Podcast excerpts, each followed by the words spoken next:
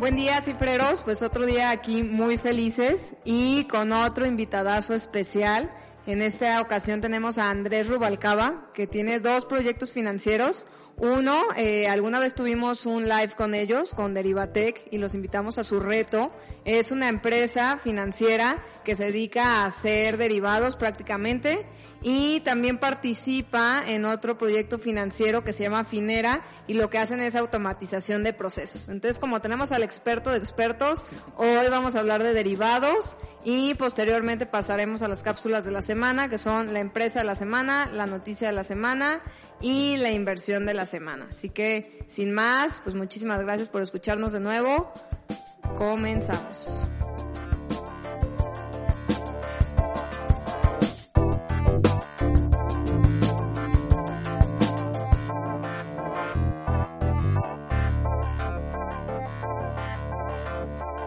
Pues Andrés, muchas gracias por darte la vuelta acá con nosotros el podcast, por darte el tiempo. Sabemos que estás súper ocupado.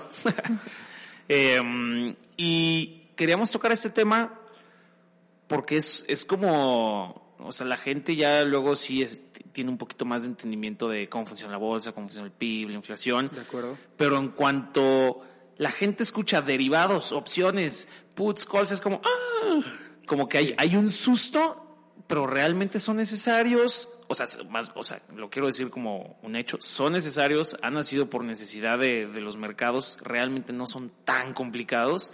Entonces, eh, Andrés, pues, trabaja en, en Derivatec, que hacen derivados, entonces nos, nos va a venir a explicar qué son los derivados, cómo funcionan y, y quién los utiliza, porque igual y hasta algún oyente por aquí le interesa, claro, para hacer, para hacer coberturas. Entonces, eh, pues Andrés, bienvenido, muchas gracias y... Y adelante. No, Sofi, Luis, eh, al contrario, gracias a ustedes. Este, la verdad es que para mí es un honor estar aquí. Los tengo si, siguiendo desde hace ya varios meses el podcast, eh, sus páginas. Y pues eh, vengo aquí, espero ser de utilidad para que los cifreros entiendan un poquito más de los derivados. Y sobre todo, bien lo dices, Luis, que pierdan un poquito el miedo, ¿no? Porque a diferencia de lo que dijo un tal Warren Buffett, que son armas de destrucción masiva, este, a título personal, que sé que no pesa para nada lo mismo que el de él, eh, pues son herramientas que si se usan responsablemente tienen muchísima utilidad. Y si no fuera así, como bien mencionas, no los estaríamos usando desde hace tanto, tanto tiempo, ¿no?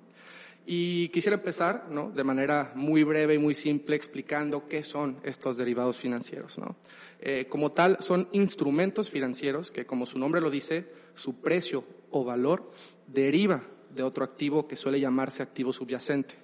Es por eso que nosotros escuchamos que hay derivados de el tipo de cambio peso-dólar, del euro, de la T I E, del Treasury Yield, del maíz, del trigo. Hay prácticamente derivados de todo, hasta de las criptos o del clima incluso. Hasta escuchaba el otro día de cómo estaba subiendo el derivado de julio del jugo de naranja. Sí, exactamente. De lo que se puedan imaginar hay derivados. Son muy, muy usados. Y este se dividen en dos partes, ¿no? Ya lo mencionaba, cuáles son los primeros que, que la primera clasificación, perdón, que son por el activo subyacente, es decir, si son este de divisas, de acciones, de E T Fs o de materias primas, y la otra clasificación es por su tipo. Hay, la verdad es que muchísimos tipos, pero los más los más utilizados o los más populares son los forwards, los futuros y las opciones. Creo que entendiendo un poquito de estas entiendes el gran el gran este la gran variedad, porque a A partir de estas se eh, elaboran las demás.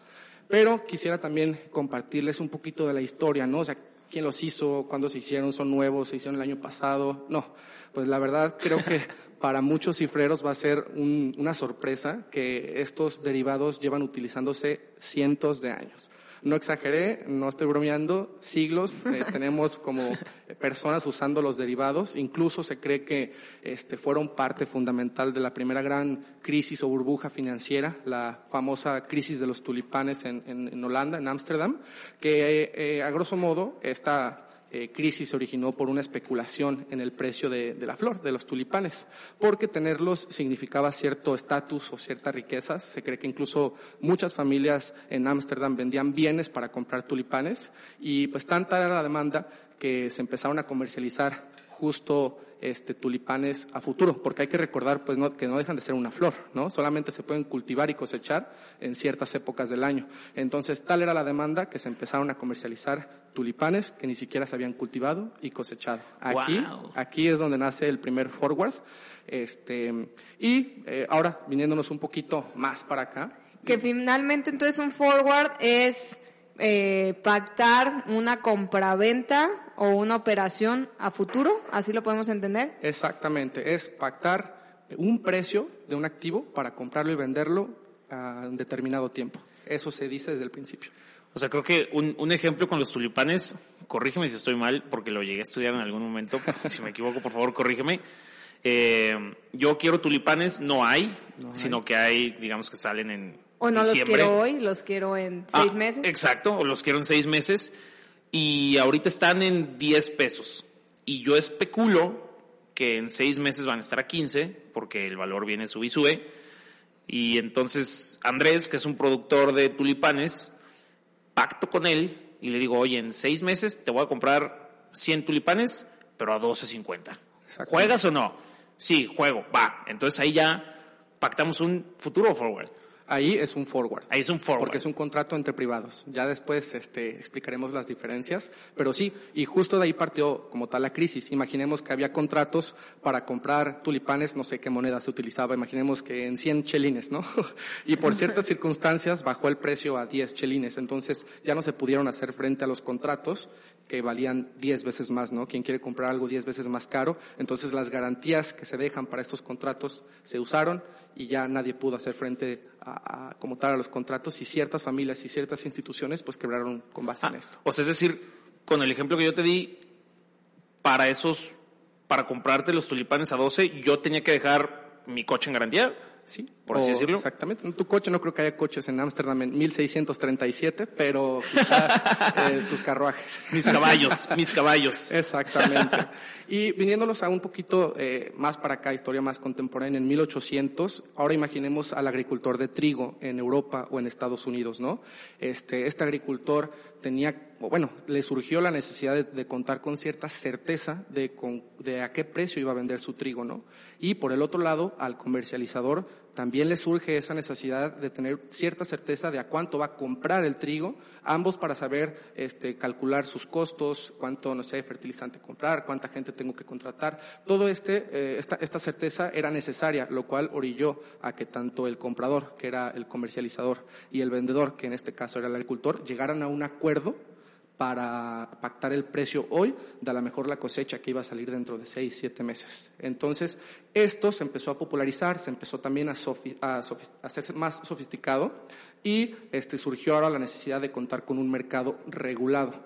Eh, de todos modos es muy viejo. El primer mercado en el mundo que se fundó eh, para, para estos este, transacciones fue el mercado de Chicago, el Chicago Mercantile Exchange, que hasta la fecha es el más grande de todo el mundo. Se fundó en mil ochocientos cuarenta y ocho y pues ahí cada año se mueven trillones de dólares, ¿no? Son más grandes que los que los este, mercados de acciones incluso. Que, que ahí ya se mueven futuros. Exactamente. ¿Cuál es la diferencia entre tú pactar eh, un derivado? Se le llama out of the counter cuando no estás en el mercado regulado o eh, in the counter, que es cuando estás en el, en el C M E, por ejemplo, que cuando tú estás en un mercado regulado se establecen las reglas claras desde el principio. ¿Qué son estas reglas claras? A ver, el precio, el plazo, la calidad, si se va a entregar en especie el maíz, si solamente voy a pagar diferencias y algo muy importante que justo lo, lo mencionábamos hace poquito, los márgenes de garantía. A ver, volvamos al ejemplo de los agricultores. Imaginémonos que el contrato de, de, de futuros, en este caso, sobre el trigo, era por una cantidad de un millón de dólares, ¿no? Ahora supongamos que el precio se mueve diez por ciento hacia la baja. Ahí una de las dos partes va a perder. Entonces, ¿qué tal si no responde? Es por eso que justo al pactarse el futuro, se tiene que dejar un porcentaje de garantía, normalmente es el diez por ciento, para poder hacer frente a esos movimientos en los mercados. Entonces, ¿esto en qué se traduce? En que tú pactas un derivado con la certeza de que hay un intermediario regulado, formal, que va a hacer lo posible porque te responda la contraparte y tengas tu trigo eh, en el momento que tú hayas pactado. Que se llama la Cámara de Compensación, ¿no? Exacto. Que es este árbitro que va a decidir oye, pues sí pasó este, aquí tengo tu dinero, que es el dinero de garantía de margen, y se lo paso al jugador ganador, por así decirlo. Es correcto. Luis. Para recapitular un poquito nada más la diferencia entre futuro y forward.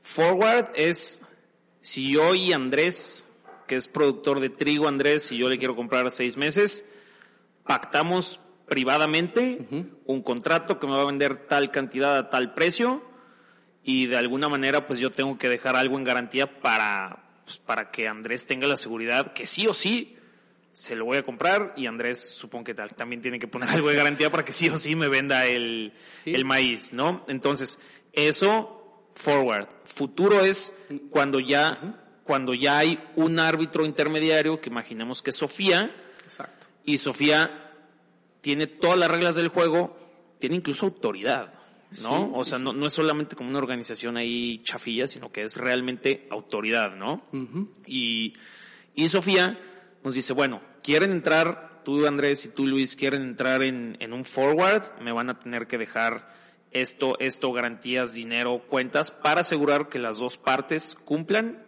Correcto, ¿eh? Es correcto. Y aquí surgen las famosísimas llamadas de margen, ¿no? Supongamos que dejamos un diez por ciento cada quien, pero de repente el precio del trigo se movió diez por ciento hacia un lado. Entonces, hay el riesgo de que una, una parte de, de las dos no cumpla con sus obligaciones y aquí el mercado tiene que hacer una llamada y decirle, ¿sabes qué, Luis? Pues deposita otro cinco por ciento porque ya te vas a salir del diez por ciento inicial que habías eh, mandado al principio, ¿no? O sea, si es, por ejemplo, Sofía, que es el árbitro. Exacto. Eh, y ya se dio cuenta que yo como comprador pues, sub, sub, subió, no, bajó, o cómo, ¿qué sería? Subió el precio, o sea, si tú eres comprador, subió el precio y tú, tú ya en perdiendo. Tu margen ya no tienes dinero suficiente para hacer frente a ese diez por ciento, te va a marcar y te va a decir, correcto. Oye Luis, pues deposita más lana o se ejecuta en este momento y te voy a... O sea, pues se va a cerrar la operación en este momento. Y te va a quitar el dinero que habías puesto garantía para dárselo a Andrés, porque esa es su seguridad. Así es, porque hay el riesgo de que se mueva un quince y ya tú no respondas. Entonces, mejor se se, se truena ahí, como quien dice, el, correcto. El futuro para ya entregar, eh, no sé, los activos o sí. los granos o lo que sea, ¿no? Sí. Y este para resaltar, aquí en México también tenemos un mercado regulado, se llama Mexder, es parte del, del grupo de Bolsa Mexicana de Valores y está regulado por por Banxico, por la C N B V, entonces aquí en México también se pueden hacer operaciones con derivados con un intermediario que te da la seguridad y la confianza de que se van a llevar a cabo los términos y condiciones pactados desde un inicio. También se puede, aunque eh, la verdad, para ser sinceros, es muy poco las transacciones que se mueven en este mercado, eh, se hace más bien out of the counter. ¿Por qué? Porque si bien eh, en un mercado regulado cuentas con garantías, te tienes tú que Eh, acoplar a los estándares que ahí te dicen. A lo mejor tú necesitas vender doscientas setenta y tres mil cuatrocientas ochenta toneladas. Pues no, o sea, en el mercado regulado va a haber solamente a lo mejor lotes de diez mil toneladas o de veinte mil, entonces tú te tienes que adaptar y a lo mejor tú lo querías para la fecha de tu cumpleaños y pues no, o sea, solamente hay algunas fechas específicas yeah. y por lo contrario, en, en el mercado out of the counter, ahí es un traje a la medida, tú lo que necesites y para el plazo que necesites. Out of the counter, refiriéndose a cuando son contratos privados. Ajá, es que privado se podría malinterpretar que solamente es entre dos personas físicas, ¿no? Pero no, también un un derivado de una persona física con un banco es un contrato entre privados si no interviene un, un árbitro como en este caso que sí, tenemos, sí, el, sí. el C M E o el Mexder. Perfecto. Esos forwards y futuros. Y luego vienen las opciones. Las opciones, que a Correcto. Ver, no se asusten cifreros, también están igual de fáciles. Aquí solamente le agregamos eh, un poquito más de variables, ¿no? A ver, aquí hay que fijarnos en tres cosas, que es el strike o el precio de ejercicio, que es el precio al que pactas tú, ¿no? Ahora, el spot, que es el precio en el momento del activo, ya sea el, el grano de trigo, el, el dólar, la bit, bitcoin, lo que sea. O sea, por ejemplo, ahorita, si el dólar cerró, digo, ya no vi a, a cuánto cerró, pero el día de hoy, si yo abro Yahoo Finance o quien sea mi proveedor de precios, veo que el dólar está a veinte veinte, ¿no? Y yo creo que el dólar va a llegar... no sé, a veintiún pesos al final del año. Entonces, mi precio de ejercicio o el strike sería veintiún pesos y mi precio spot sería veinte veinte, que es el precio de mercado, el precio actual. Ah, es correcto. Y la tercera variable este, que es la más importante y la que es la esencia de estos instrumentos, es la prima. Pero ¿qué es la prima? Es el costo de esta opción. ¿Qué es una opción? Vámonos, si quieres, un pasito atrás. La opción, a diferencia del futuro y el forward, que tú pactas un precio y ya no hay para dónde rajarte, o sea, ni para el que compra ni para el que venda, en las opciones tú tienes, como su nombre lo dice, la opción de ejercer tu derecho, más no la obligación de ejercerlo. Por eso se dividen entre opciones de compra y opciones de venta, ¿no? Ahí tú, si te conviene, ejerces tu opción de compra, y si no, pues no, solamente pagaste la prima. Para eso les traigo un ejemplito. Este, a imaginémonos, ver, sí, sí, sí. Venga. Imaginémonos, Sofi, que tú vendes celulares, ¿no? Y yo necesito el iPhone doce, ¿no? Pero ahorita no tengo lana, me va a llegar hasta dentro de seis meses, pero yo en mis pronósticos creo que se van a disparar los precios porque hay una escasez, no sé, de microchips. Entonces yo creo que este, ahorita que están en veinte mil, eh, dentro de seis meses van a estar en veinticinco. Entonces, como tú eres una financiera súper fregona, me dices, ¿sabes qué? Pues, te ofrezco una opción de compra. Yo te voy a decir, ah, órale, o sea, una opción de comprar el iPhone doce en veinte mil a seis meses, y tú me dices, ok, sí, sí, sí. Yo tengo que preguntar, ¿y en cuánto me vendes esa opción? Y tú, con tus cálculos este, cuantitativos y de algoritmos, me dices, ¿sabes qué? En mil pesos. Yo le digo, órale, ahí te van los mil pesos. Entonces, nos vemos seis meses después, resulta que mis pronósticos fueron ciertos y el iPhone ya está en veinticinco mil. Entonces, ahí yo te digo, Sofi, ¿sabes qué? Ejerzo mi opción de compra y pues te compro el iPhone doce en veinte mil pesos, aunque en la calle esté a veinticinco. Entonces, ahí yo me ahorré veinticinco menos veinte, me ahorré cinco mil pesos, menos la prima que pagué como fue un seguro. Este, solamente me ahorré cuatro mil pesos, ¿no? Ahora, imaginemos que haya sido totalmente lo contrario. Sale el iPhone catorce o el que sea y ¡pum!, se desploma el precio del iPhone doce a quince mil pesos.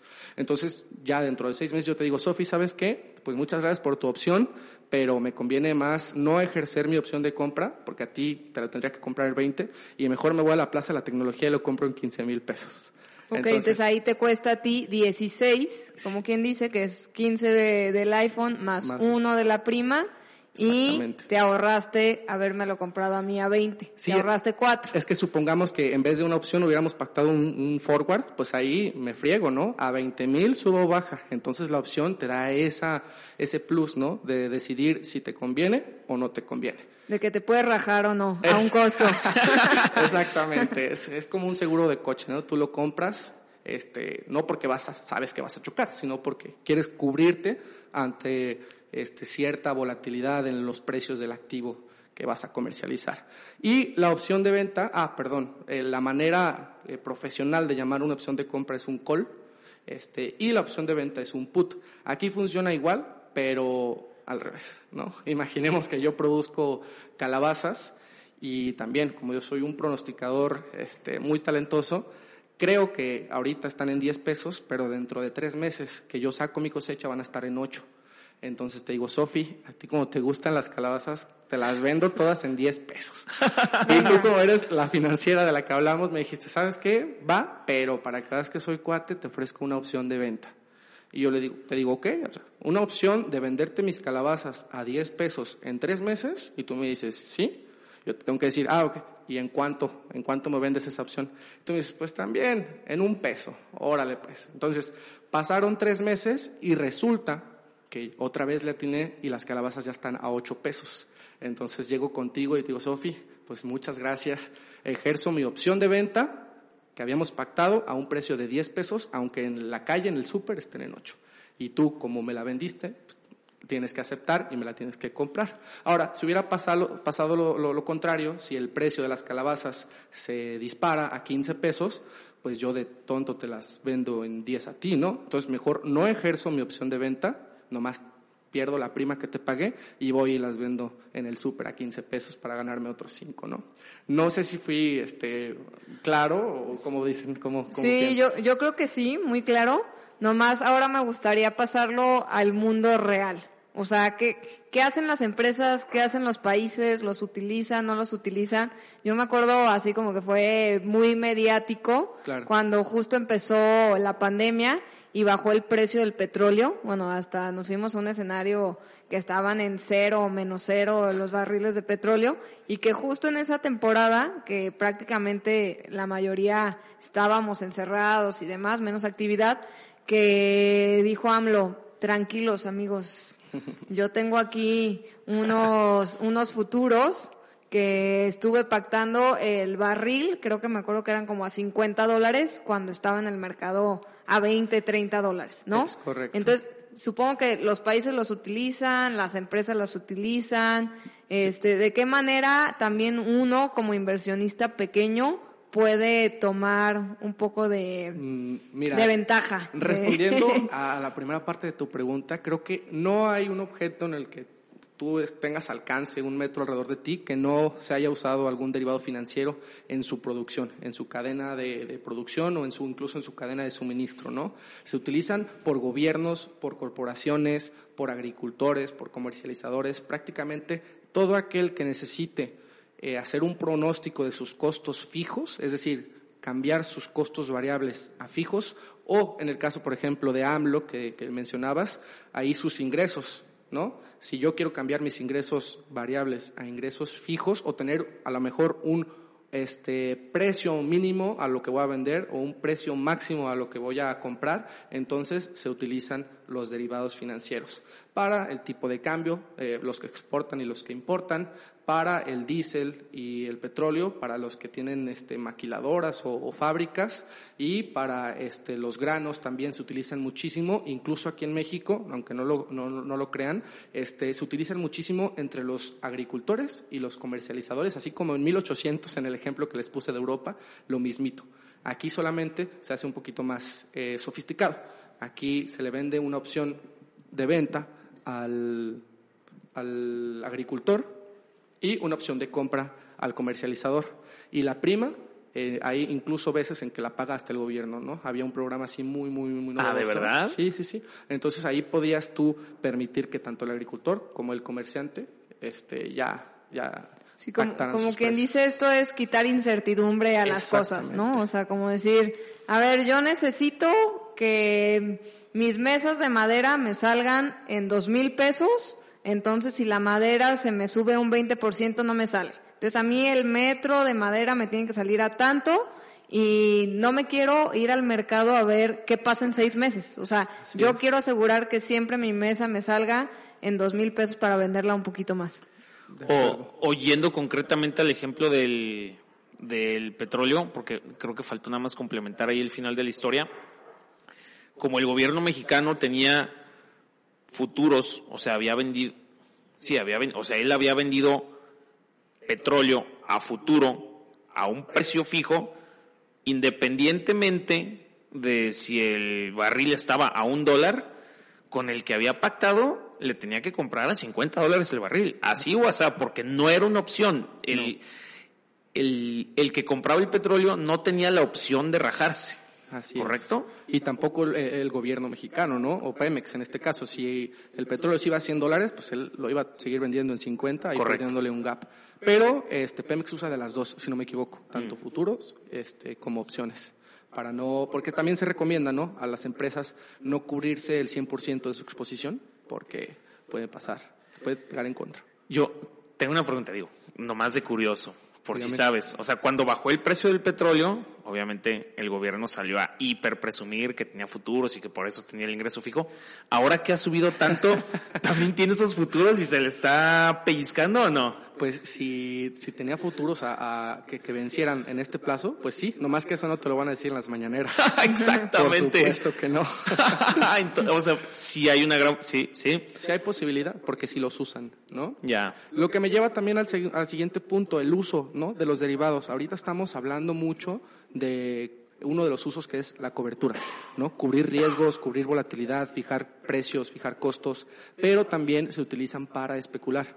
O sea, si yo siento que el precio del oro va a subir, pues mejor adquiero un futuro ahorita, ¿no?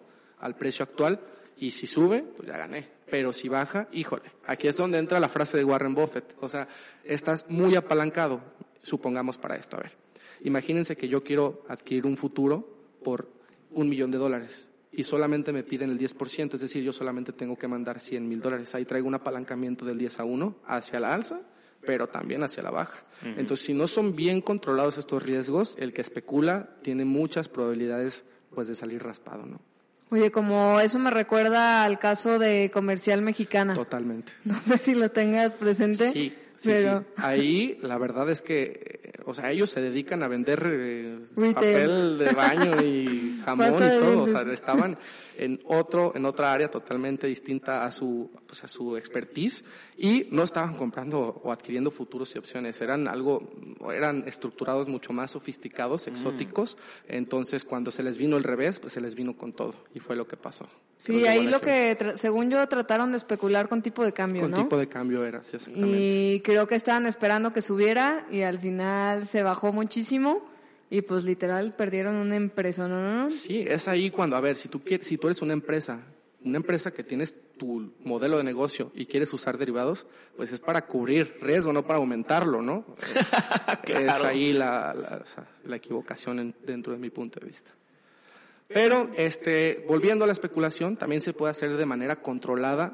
Casi todos eh, los bancos en México ofrecen derivados como productos de inversión, pero eh, los estructuran con otros activos. Aquí nace el famoso warrant o la famosa nota estructurada, en la que tú agarras un bono que sabes que si lo metes, por ejemplo, agarras noventa y siete pesos, que si sabes que la pones en CETES ahorita, se van a hacer cien pesos en a lo mejor seis meses, ¿no? Entonces, yo le pido cien pesos al inversionista, noventa y siete los pongo en el CETE, y con esos tres pesos que me sobran, que yo sé que el CETE me los va a dar, compro un derivado. Entonces ya yo consigo una nota cien por ciento capital garantizada, porque... pues los cien pesos que le pide el cliente son los cien pesos que voy a tener hasta el final, en el peor de los casos, pero con la oportunidad de que el derivado me dé un rendimiento mucho mayor que lo que hubiera sido solamente invertir los cien pesos en CETES. Mm-hmm. Eso lo venden en cualquier banco, en cualquier institución, este, que lo que me lleva ya al siguiente punto, Luis, ¿no? Ah, perfecto. Este, que es donde adquirirlos, ¿no? O sea, ya lo comentaba, las bancas patrimoniales, las empresariales, todos los bancos. Hay bancos incluso más chicos que son muy, muy fregones para esto. Este, bueno, ya lo mencionaba también el Mexder. Hay instituciones eh, financieras, pequeñas, locales, que están reguladas por el Mexder. Entonces también tienes tú la certeza de que va a haber una cámara de compensación, llamadas de margen. Entonces, todo va a salir como tú lo tienes planeado. Y también eh, nacen aquí las, bueno, vienen aquí las famosas fintechs o, o las empresas de crowdfunding, que son, por ejemplo, Derivatec, que aquí lo que hace Derivatec no es este... Lo que ponerte, hacemos en Derivatec. Lo que hacemos en Derivatec no es como que ponerte una plataforma para que tú te pongas a estructurar. No, lo único que tienes que saber en Derivatec es en qué activo quieres invertir, cuál es el eh, strike que quieres este, tú pactar, el plazo y el rendimiento. Es decir, yo puedo comprar sin saber cómo estructurar un derivado de Apple para que esté, este, si, si está más arriba de ciento cincuenta dólares, me dé un rendimiento del cincuenta por ciento en dos semanas a lo mejor. Y este, también, eh, también hay empresas pequeñas que ofrecen coberturas para participantes pequeños, ¿no? Los peces grandes se van obviamente con las instituciones financieras o los bancos, pero los participantes retailers también, pues, son un mercado que se tiene que atender, e incluso es lo que hemos estado tratando de hacer por ahí con Finera, ¿no? Luis. No me quedó totalmente claro cómo yo eh, en mi casa... puedo invertir con Derivatec en derivados. Va, es que normalmente este, hay muchos brokers aquí en México en los que te presentan una interfaz y tú tienes que hacerla de, de, de financiero, ¿no? Mm. Este, comprar posiciones largas, cortas, calls, puts, futuros para hacer un instrumento de inversión. A diferencia de eso, Derivatec lo único que te pone o lo, lo único que necesitas es saber a qué quieres invertir. Es decir, hay una plataforma en donde hay varias opciones para que tú le inviertas dinero con las especificaciones bien claras. Una sobre Apple a dos semanas que te da el cincuenta por ciento de rendimiento si sube de tal precio o baja de tal precio. Mm. Entonces, no tienes que saber realmente cómo se fabrican, solamente entenderlos, que es como lo que estamos aquí ahorita explicando, y con eso es más que suficiente para tú participar en el mercado de derivados ya como un inversionista un poquito más sofisticado. O sea que usted... Ustedes arman la estrategia de derivados y se la presentan al inversionista y le dicen, según según nuestros análisis y lo que nosotros pensamos que va a suceder, si le entras a este derivado, puedes ganar tanto. Pues realmente, ajá, o sea, no no no es recomendación como tal, pero sí nosotros calculamos cuánto rendimiento podrías adquirir. Ya. Incluso la versión Pro que se está desarrollando, ahí ya ni siquiera nosotros vamos a intervenir en decirte que está disponible. Ahí tú te vas a meter y solamente vas a ingresar cuatro variables. El activo, el plazo y el, el strike o el rendimiento que deseas más o menos tú obtener, y se fabrica sola la... la pues el, el derivado, ¿no? La opción. Órale. Oye, y aquí una duda, ¿quién sería su contraparte? O sea, ahora que ya es como es, tan, sí, como, tan específica. Como que... aquí es out, out, out of the counter, la contraparte es la empresa. Como okay. Cuando tú compras una opción en el banco, la contraparte es el banco. Eh, claro, eh, todas las empresas deberían estar, y me, nos incluimos, en busca de las regulaciones necesarias para que el inversionista se sienta lo más seguro posible, ¿no? Pero... aquí como tal no hay un intermediario como en el mercado regulado. Ahí solamente sería pues dos opciones, ¿no? El Mexder o directamente en el C M E en Chicago. Órale, órale, órale. ¿Cómo ven? No, pues buena explicación, qué buena refrescada a, a, los, a los libros de finanzas, ¿eh? La verdad yo dije, uy, a ver si me acuerdo, pero pero no, muy no. muy bien explicados. ¿Y cuánto llevan con Derivatec, eh? Híjole, a ver, déjame hacer memoria. Yo creo que ya vamos como para tres, cuatro años. Empezó muy pequeño y poco a poco ha ido creciendo. Así va, es. Oye, ¿cómo, ¿cómo los pueden encontrar? ¿Cómo los pueden buscar? Eh, pues tenemos una landing page, tal cual, busquen derivatec punto m x y nuestra plataforma es app punto derivatec punto m x. También tenemos página de Instagram y de Facebook, por si nos quieren seguir. Súper, súper, pues... Pues esperamos hayan, hayan quedado claros los, los puts, los calls, los futuros y los forwards. Yo soy el que más espero. Eso está no, sí. no, no. Y la verdad es que invitarlos, yo creo que como que muchísimas veces nos llevamos todo el riesgo nosotros mismos en nuestro negocio, y saber que finalmente esto es como un seguro, ¿no? O sea, es por correcto. Ejemplo, yo lo veo como un seguro en el de que pues tú no, no puedes hacer frente a si cae un terremoto en tu casa, si te inundas, si tu carro le pasa algo. Entonces siempre te acompañas de empresas que lo puedan trasladar ese riesgo, ¿no? Entonces, si los derivados funcionan para trasladar riesgos, pues ¿por qué no aprovecharlos, no? Así que la invitación a, a que busquen un poquito más de tranquilidad con sí. cambiar cosas variables a cosas fijas. Aprovechando eso, ¿ustedes hacen ese tipo de coberturas para empresas? O sea, que digan, oye, yo quiero asegurar, no sé, yo hago, eh, qué sé yo, acero. aceite, acero. No, o, o bueno, si yo soy una ¿Sí? constructora sí, y también. Quiero asegurar que mi precio de acero en seis meses no va a subir de, voy a decir una tontería, pero cien pesos el kilo. ¿Ustedes pueden hacer esas estrategias con las empresas o no? Sí, ahí desde Finera, que es justo el core, o sea, es, uh-huh. sus clientes son empresas que buscan cubrirse uh-huh. o algún especialista, un inversionista un poquito más especializado que quiere algo a la medida. Eso es lo que hace Finera realmente, coberturas para el riesgo.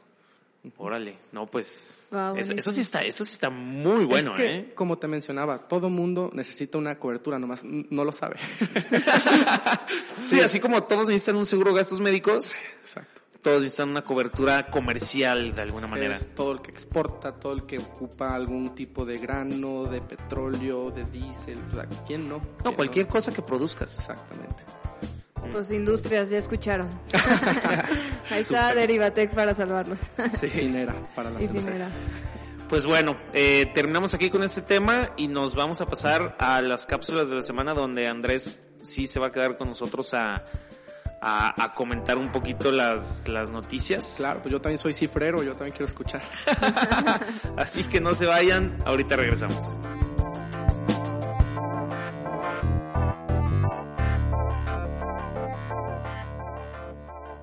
Y estamos de regreso en las cápsulas de la semana. Entonces, Sofía, ¿qué nos traes esta semana? Bueno, quería empezar con la noticia, bueno, a mí sí se me hizo bastante relevante, y es que el domingo hubo elecciones en Colombia. Entonces, bueno, Colombia, tercer país de Latinoamérica más grande, y bueno, pues, ¿por qué es tan interesante? Es porque es el primer presidente de izquierda que va a gobernar Colombia, ¿no? Entonces, también estuvo muy, muy reñido. eh, ganó por arriba del cincuenta por ciento. Este, Gustavo Petro. Gustavo Petro, sí. ¿no? Gustavo Petro, que de hecho pues había sido senador, tenía ahí pues ya algo de historia. No, era, eh, fue, fue como AMLO, era su tercer sí. intento. Era su tercer intento. Este, o sea, ya llevaba mucho rato en la polaca, él es economista. Creo que es... también hay una calle que se llama Reforma y la... No, no es cierto, no, ahí, ahí no hubo manifestación. Y... Y bueno, pues a mí sí me sorprendió que cada vez nos pintamos un poquito más de rojo en América Latina y que bueno, o sea, como nos despertó nuestro presidente el lunes, fue felicitando ahora sí ampliamente a Petro y diciendo que no podía ocultar su sonrisa de lo feliz que estaba y bueno, pues hubo hasta llamada telefónica y demás y pues terminó diciendo AMLO que sí sigue buscando una integración de América Latina, o sea, una integración del continente, porque eh, pues quiere crear como una alianza tipo Europa, en donde todos estemos unidos. Digo, esto creo que ya lo hemos debatido por aquí. A mí no me encanta la idea, pero este, lo que sí me sorprendió fue fue este gane, ¿no? Este y un poquito de, de miedo que vuelve, ¿no? A decir, híjole, sí seremos todos los países Venezuela, ¿qué va a pasar? Esa onda roja, ¿cómo está llegando a todos lados? Pero después hizo una declaración un poquito pues más sesgo capitalista, si así lo queremos ver. Y bueno, pues ahí aclaró que no quiere hacer privata, privada no, ninguna... Expropiar. Eh, expropiar, que no, expropiar ajá, que sí. no quiere expropiar ninguna empresa y que más bien está buscando la, o sea, reducir la brecha de desigualdad en el país. Que esto, bueno, pues lo ha tomado muy bien la mayoría de los colombianos, que bueno, pues la mayoría buscaba un cambio. Este, no fue una gran, gran votación, o sea, creo que el padrón electoral que votó fue, del padrón electoral fue el cuarenta y ocho por ciento, o sea, sí fuerte, pero tampoco vimos a todo el mundo levantándose en esta votación. Pero sí, pues interesante que cada vez... Este, nos hacemos un poquito más socialistas. Sí, digo, yo ahí, ahí quería comentar uno, sí, soci... bueno, es que, bueno, tampoco somos expertos políticos como para poder decir la definición de socialista o de populista, sabes, o marxista, qué sé yo, pero creo que Petro no dio, al menos comparándolo como con México, ese... como miedo de ¿y qué va a hacer? ¿Sabes? Porque yo sí recuerdo que cuando AMLO fue electo presidente sí hubo mucho pues como miedo, ¿no? De la gente, va a expropiar, ¿qué va a hacer? Este, o sea, ¿cuáles son sus planes? O, o, o no sé si incluso yo me vi influenciado por por las noticias de derecha y era pura pura pura tontería, pero al menos estas declaraciones de Petro y digo, voy a parafrasear, pero él dijo: estoy buscando un nuevo modelo capitalista. Él no andaba con que el modelo neoliberal y los capitalistas son los malos como AMLO. ¿Te acuerdas que le echaba carrilla a Slim y, y ahora ya es su cuatazo? ¿Ubicas? O sea, como que no hubo ese mensaje sí, de no, odio. Ese pleito contra la empresa privada, ¿no? Exactamente. Sí, no. Entonces, sí socialista, sí rojo, pero al menos creo que, eh, y, y, y también algo buenísimo de, de lo que dijo, o sea, uno de sus grandes planes es dejar de depender, perdón, de, de los hidrocarburos. Sí. Entonces quiere impulsar muchísimo la generación de, de energías verdes en Colombia, lo cual, pues, este, eso suena muy bonito, ¿no? Sí, suena bien, suena bien. Vamos viendo que... Eh, yo solamente quería aportar una noticia buena después de algunas malas, este, que el día de hoy eh, cerraron los mercados eh, bastante bien, después de ciertas jornadas en las que vimos ajustes muy importantes, sobre todo debido por este, los anuncios de la inflación cada vez más persistentemente alta en Estados Unidos y el resto del mundo, y sobre todo las acciones que están tomando o que van a tomar y llevar a cabo los bancos centrales en el mundo, ¿no? Vimos, como quien dice, la luz el día de hoy, así que son buenas noticias también para aportar. ¿Cuál, qué, qué fue exactamente lo que lo que hizo que ya los mercados los los mercados los mercados se fueron un poquito al alza? ¿Qué, qué fue exactamente? Pues quizás este alguna eh, bueno, o sea, mucha gente después de, de, de caer tanto los, los mercados empiezan ya a ver eh, posiciones o precios eh, de oportunidad o baratos, tomando en cuenta las valuaciones, entonces les parece un momento adecuado para entrar. Entran y, bueno, posiblemente mañana puedan caer por la famosa toma de utilidades, ¿no? Pero bueno, hay que vivir un día a la vez. Totalmente. Y bueno, pues a, a, sumándonos un poquito al día verde del día de hoy, no sé si escucharon, creo que lo pusimos ahí en nuestras redes sociales, que Revlon, esta empresa de cosméticos, se sumó al Chapter once o al concurso mercantil el jueves pasado, ¿no? Entonces, pues ahí salió que debía tres mil millones de dólares o una cantidad de dinero increíble. Sí. Y este, pues esto fue mucho por el pésimo manejo de su deuda y pues bueno, ahí estaban en la cuerda floja cuando pues les llegó la pandemia y bueno, dicen pues en la pandemia la gente no se maquillaba y demás, entonces pues nuestras expectativas de ingreso pues se fueron al suelo y nos estaban golpeando muchísimo las bloggers y estos nuevos maquillajes. Y Revlon, pues bueno, una marca que ha sido de las más icónicas en maquillaje y demás, pues verlo caer, pues sí, sí es algo que impacta, ¿no? Es algo que impacta, pero el día de hoy se recuperó bastante. Digo, el jueves cuando sacaron este anuncio, que de hecho ya había tenido una posición de caída importante desde días antes, porque obvio ya estaba el chisme y el rumor por ahí. Y pues bueno, cayó durísimo cuando finalmente dicen, ok, sí vamos a inscribirnos en el Chapter once.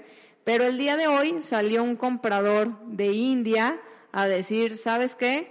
Nosotros vamos a rescatar esta empresa. Entonces el día de hoy subió la acción alrededor de sesenta y cuatro por ciento. Wow. Por el rescate, se llama Reliance Industries, creo, y es esta empresa, pues que de hecho es un conglomerado gigante que tiene petroquímicas y muchísimas industrias por allá y pues quieren agregar este un poco de portafolio de cosmética a su conglomerado. Y pues bueno, esta esta propuesta se le hizo bastante atractiva al mercado, que hicieron repuntar la acción pues bastante bien. Ahí yo quería decir, y justo lo comentaste, yo creo que en esa industria lo que más les pegó fuera de la pandemia fueron como estas nuevas marcas de los influencers, como una, una Kardashian, ¿no? Creo que una Kardashian tiene claro. su, su su marca de... de maquillaje y sí, creo que en cuanto la sacó así vendió de que one billion dólares, ¿no? O sí, sea, de hecho una... ya es, bueno, lista Forbes de mujeres más importantes y más millonarias, billonarias de, de Estados Unidos sí. del mundo, ¿no? Sí, entonces, más que nada por su marca de maquillaje. Claro, o sea, creo que sobre todo estos productos que tienen tanto margen, o sea, ¿cuánto, cuánto te puede costar un lápiz labial? O sea, nada, ¿no? Y te lo venden en ciento ochenta dólares, ¿no? O qué sé yo, no sé. Y creo que sobre todo por imagen, o sea, porque eso es un producto de belleza, de aspiración, de imagen, y qué raro que con tanto margen no hayan podido leer el como el mercado hacia dónde iba y aliarse con, qué sé yo, influencers y todo esto, pues para la venta. Se sí, la claro. Pellizcaron. Sí, yo creo que ahí les hubiera caído bien eh, hacer peque- pequeñas marquitas que le pusieran el nombre de Belinda o de quien sea y que Belinda merca, mercadeara esa, ese producto, pero finalmente es de la marca Revlon, ¿no? Sí. Como que de repente ya escuchabas Revlon y decías, bueno, eso es lo que yo creo que hay de haber pasado, como, eh, Revlon solo lo encuentras en la farmacia, o sea, como que ya querías algo más chic, más cool, más así, y pues te lo vendía a la red social de una... preciosa mujer, y ¿no? Sobre todo aportando ahí, pues este la crisis COVID fue realmente una crisis muy dura en cuanto a liquidez, no tanto a margen, o sea, ahí no pasaba nada que tuvieras márgenes increíbles, pero si no te entraba lana porque no vendías, pues es donde este sufrieron, ¿no? La mayor parte de las empresas. Entonces, como dice Sofi, si hubiera si hubiera la empresa este lanzado una campaña para vender Este, y que entrara un poquito de liquidez a, a su, a, o que traga flujo pues a la caja, a lo mejor hubiera sido otra historia, ¿no? Porque bien lo mencionan que es un, o sea, ellos tienen una crisis de estructuración de capital, no tanto sí. como de ventas. Entonces, totalmente, sí, de hecho sus ventas pues siguen bastante fuerte, nomás pues sus deudas están aquí atrás, ¿no? Exactamente. Y ahí. Subidas de tasa y demás, y creo que lo que los llevó a tomar esta decisión es que traían vencimientos importantes para este año. Para el dos mil veintitrés. Sí. Eran tres mil quinientos millones de dólares. Y, y para el dos mil veinticuatro, como otros mil quinientos. Sí, o sea, tenían deudas con J P Morgan, varios bancos grandes, no. que dijeron, no, no, no, aguanta, déjame aviso de una vez que voy a fallar para ver cómo le hacemos, ¿no? Sí. Entonces, pues bueno. Y, y duro, nada más como último datito, creo que tenía como noventa años la empresa y vendía alrededor de ciento treinta países del mundo. O sea, es, o sea eso sí realmente es, claro. un, es un es un big fish muriendo, ¿no? Bueno, sí, pero el big rescatado. Fish comprando también ve sí. todo eso, ¿no? Obvio. Pero, pues bueno. Yo les tengo una noticia muy feliz. O sea, de que, ¿sabes? Estas son las cositas de las que a veces ves y dices de que todavía hay gente buena en el mundo. Digo, no lo conozco a él. Eh, antes de esta noticia se me hacía un poco nefasto porque sale en Shark Tank. Y como que los personajes de Shark Tank seguramente al ser televisados eh, como que agarran ese tipo de pues, personajes. Y él es Mark Cuban. No, no sé, no sé si vieron esa noticia, pero... Bueno, todos saben en, que en Estados Unidos el tema eh, de venta de fármacos es un negocio que deja muchísima gente pues, en bancarrota, porque mm. lo venden carísimo, ¿no? Y lo que hizo Mark Cuban, acaba de empezar una empresa a principios de año que ya está generando muchísimo volumen de venta, donde está haciendo como la línea de conecte entre las fábricas de fármacos genéricos y el consumidor final. Porque estaba leyendo que en Estados Unidos, o sea, para empezar, todas las farmacias y todos los seguros solamente trabajan con empresas eh, de fármacos de marca y de renombre, ¿sí? Entonces, ellos producen, con tu Bayer produce productos caros porque es de Bayer, y luego toda la cadena de distribución aumenta muchísimo el, el costo del, del medicamento porque son los comercializadores, la distribución, las tiendas, las comisiones, ya sabes, ¿no? O sea, toda esta cadena la, de distribución. Las diez manos. Exactamente. Estaba viendo que de cada dólar vendido en esa industria, sesenta y cuatro por ciento, o sea, sesenta y cuatro centavos, se quedaban en la cadena de distribución. Wow. O wow. sea, aumentaba muchísimo. Y lo que hizo Mark Cuban es... Obviamente, pues las, las productoras de fármacos genéricos no, pues vender a consumidor final como que tenían muchas ineficiencias y creó una plataforma con la cual vende medicamentos con solamente quince por ciento de markup. O sea, si a Mark Cuban le cuestan un dólar, él las vende en un dólar quince, más creo que son como seis dólares de fee, que es lo del envío y alguna otra tontería. Y se los manda directamente a sus casas. Entonces, estaba comparando precios. Hay medicamentos que, no sé, una cajita con diez tabletas cuesta de que seiscientos ochenta dólares y con Mark Cuban cuestan de que siete dólares. Oh, increíble.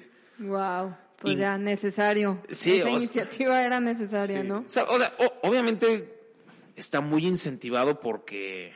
pues está agarrando un nicho de mercado inexplorado en Estados Unidos con el cual seguramente va a hacer mucho dinero Mark Cuban. Eh, para, bueno, para los que no saben, Mark Cuban es, por ejemplo, el, el dueño de los Mavericks de Dallas, del equipo de la N B A, y sale en Shark Tank, es un empresario gringo. Eh, pero, ¿sabes? Son de esos negocios que dan gusto. Comercio justo. Sí, que Totalmente. se que se beneficia el productor, se beneficia el comercializador y se beneficia el consumidor final y están...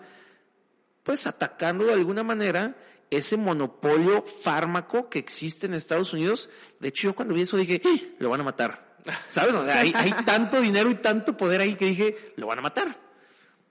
Digo, esa es una especulación mía, porque, pues bueno, yo creo que el, la industria médica en Estados Unidos es muy oscura, pero felicidades a Mark Cuban que hizo esta plataforma. Al parecer está jalando muy chido y qué bueno, qué bueno que hay negocios que beneficien mucho a los consumidores. Correcto, buenísimo. ¿Otra noticia? Bueno, yo estamos... ¿Hoy qué es? Ya ni sé qué día es. veintiuno. veintiuno de solsticio, junio. Solsticio. Sí, quería hablar de eso. Cierto. Digo, por eso todavía ya hay luz. Son las ocho cuarenta y estaba viendo que todavía tenemos buena luz aquí en la oficina. Entonces, bueno, pues el día de hoy es el día más largo del año, donde el día o la luz del día este nos cubre más tiempo. Si Entonces, estás bueno, en el hemisferio norte. Bueno, si estás en el hemisferio norte. Sí, así que aprovéchenlo, o espero que lo hayan aprovechado más bien.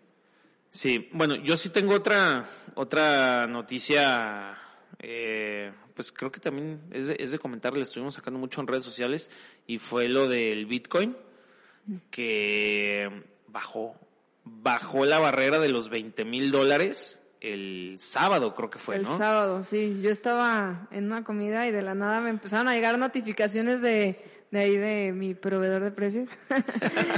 Y dije, ¿qué onda? ¿Qué, ¿Qué está pasando con las criptos en este momento? Sí, o sea, digo, no somos expertos, pero sí sé que va ochenta por ciento bajo el Bitcoin. O sea, toda esa gente que se metió, creo que fue como en noviembre del veinte veintiuno. Noviembre estuvo el pico, el de como de sesenta y siete, high. ¿No? Po, y yo, yo incluso conozco gente que compró en esos, eh, en esos ayeres. Y ahorita, bueno, cuando llegó a diecisiete... se salió, no, Binance. Fue Binance y compró two billion dollars.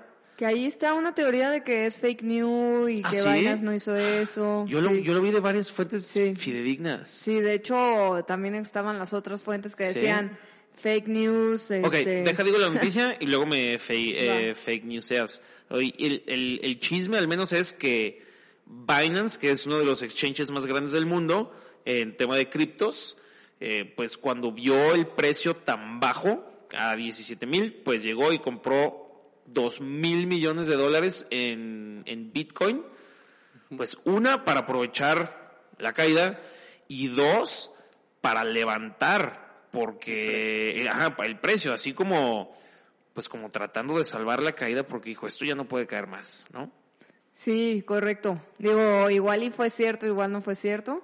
Pero sí ahí estuvieron, de hecho el C E O de Binance dijo que por favor encontraran al writer que escribió eso, porque pues no era cierto, ¿no? Que ellos no habían realizado ninguna compraventa por esa cantidad para, pues para salvar el, el cripto, ¿no? Pero yo creo que mucho fue, ay no sé, es que han habido tantas malas noticias dentro de ese ecosistema. Uno, que ves todas las empresas de cripto que el año pasado habían contratado miles y millones de personas, que el developer, que el que el de ventas, que el no sé qué, y ahorita están recortando en la mayoría veinte, treinta por ciento de su personal, ¿no? Entonces, pues todas estas salidas de personas, pues dice, oigan, pues qué onda, ¿no? O sea, ya... No, y luego comentarios que no ayudan, como el de Bill Gates, no sé si lo escucharon. Que no, ¿qué dijo? Dijo que tanto los N F Ts y las criptos funcionaban bajo la teoría financiera del más tonto. Es decir, siempre va a haber alguien más tonto que compre más caro que tú y va a inflar el precio y después tú vendes, ¿no? ¿Cuándo dijo eso?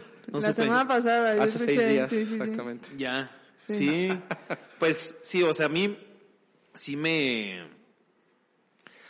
O sea, me sorprendió el tema de, de lo, de, o sea, de tanta gente que están corriendo, o sea, porque son, o sea, Coinbase, Coinbase, Binance, crypto punto com, que crypto punto com, por ejemplo, acá, o sea, el año pasado compró derechos del estadio de los Lakers, ¿sabes? De que se gastó, de que one billion dollar para que esté ahí su nombre en el estadio así, y que ahorita digas, y, es, y está despidiendo veinte por ciento de su fuerza laboral, o sea, que, o, o sea, ¿de dónde sacaban ganancias? Eh, sus ganancias eran de, de sus bitcoins que tenían ellos como activos en la empresa y con eso le pagaban a los empleados o, o sea, digo, no, no soy experto en ese tema, pero me hace pensar que estas empresas y, y las ganancias que tenían era literal por las subidas de las criptos, no por la operación y los márgenes que estaban teniendo como empresa. Yo, yo creo que es mucho los dos, ¿no? La, la mayoría de las empresas cripto pues son de reciente creación, entonces pues la mayoría operaban pues en pérdidas, ¿no? Obvio con la expectativa de que iba a ser, eh, pues iba a subir cada vez el valor de las criptos, que ibas a generar nuevos tokens, y ibas a generar por eso, y obvio pues te crees toda tu tesis cuando estás en un mercado alcista y todo está saliendo bien, ¿no? Pero luego cuando todo se te regresa, ahora sí es cuando empiezas a decir, no, a ver, nos habíamos excedido en mercadotecnia, nos habíamos excedido en personal, nos habíamos excedido, ¿no? Entonces ahora sí, pues la cruda realidad que es pues estar despidiendo gente, bajando muchísimo eh, presupuesto de muchísimas áreas, ¿no? Desarrollo, mercadotecnia y todo, de, ¿y todo? De, de, de todo, o sea, van a despedir mucha gente y, y creo que eso es, pues, o sea, creo que eso deja clarísimo que a pesar de que estas empresas también cotizan en bolsa, Coinbase cotiza en bolsa, pero es la gran diferencia a estas empresas del mundo eh, viejo financiero, por así decirlo. Tradicional. Tradicional, era la palabra, que realmente son empresas que producen, venden, generan dinero, generan ganancias y, y que a pesar de que están en un, en un mercado bajista ahorita, pues siguen operaciones, siguen vendiendo y siguen teniendo utilidad, ¿sabes? A pesar de que baje la valor, el, el, pues el precio de la acción. Pero son empresas que realmente tienen fundamentos. Y yo cuando veo estas empresas, creo que también Coinbase iba setenta y cinco por ciento abajo en lo que iba del año. Sí, pero yo creo que más bien es también por lo, la reciente creación, ¿no? O sea, justo también estaba leyendo de muchísimas startups que no tienen nada que ver con criptos y es la misma situación, ¿no? Si tú en estos en estas épocas de cero bonanza, donde nadie te va a inyectar capital, donde nadie tiene apetito, este, o sea, más bien todo el mundo está cuidando su liquidez, pues las únicas startups que van a sobrevivir son las que realmente tienen un buen modelo de negocio rentable, ¿no? Todas las demás se van a ir al caño, esa es la realidad. Sí, pero con la diferencia de que las startups son startups y son private equity y son de riesgo, en cambio estas ya cotizan en bolsa porque porque mueven criptos, ¿sabes? O sea, sí, sí, sí entiendo tu punto, pero o sea, yo a lo que voy es que aún, o sea, aún, y, y la tecnología se me hace súper fregona de las criptos todo, pero aún no hay un fundamento detrás de ellas como para que les dé tanto valor, ¿sabes? Entonces, pues bueno. Quizás, quizás no sea su tiempo todavía. Es, es, sí, sí, sí, yo creo eso. Creo que todavía no es su tiempo. Bueno, pero bueno. Se, seguiremos en los cripto inviernos. Y cripto inviernos de bolsa también. Pues así es. Pues bueno, terminando el capítulo, ¿o quieren agregar algo? No, más? Yo nomás agradecerte, Andrés, nuevamente, aquí tu, tu participación. Y pues esperamos tenerte de vuelta, a ver qué, qué novedades, qué productos nos tienes por acá. No, al contrario, gracias a ustedes y todo, todo un gusto, todo un honor. Nos, nos escuchamos pronto, cifreros. Yeah, Muchas venga. gracias, Andrés. A todos, muy buenas noches y gracias por escuchar. Hasta luego.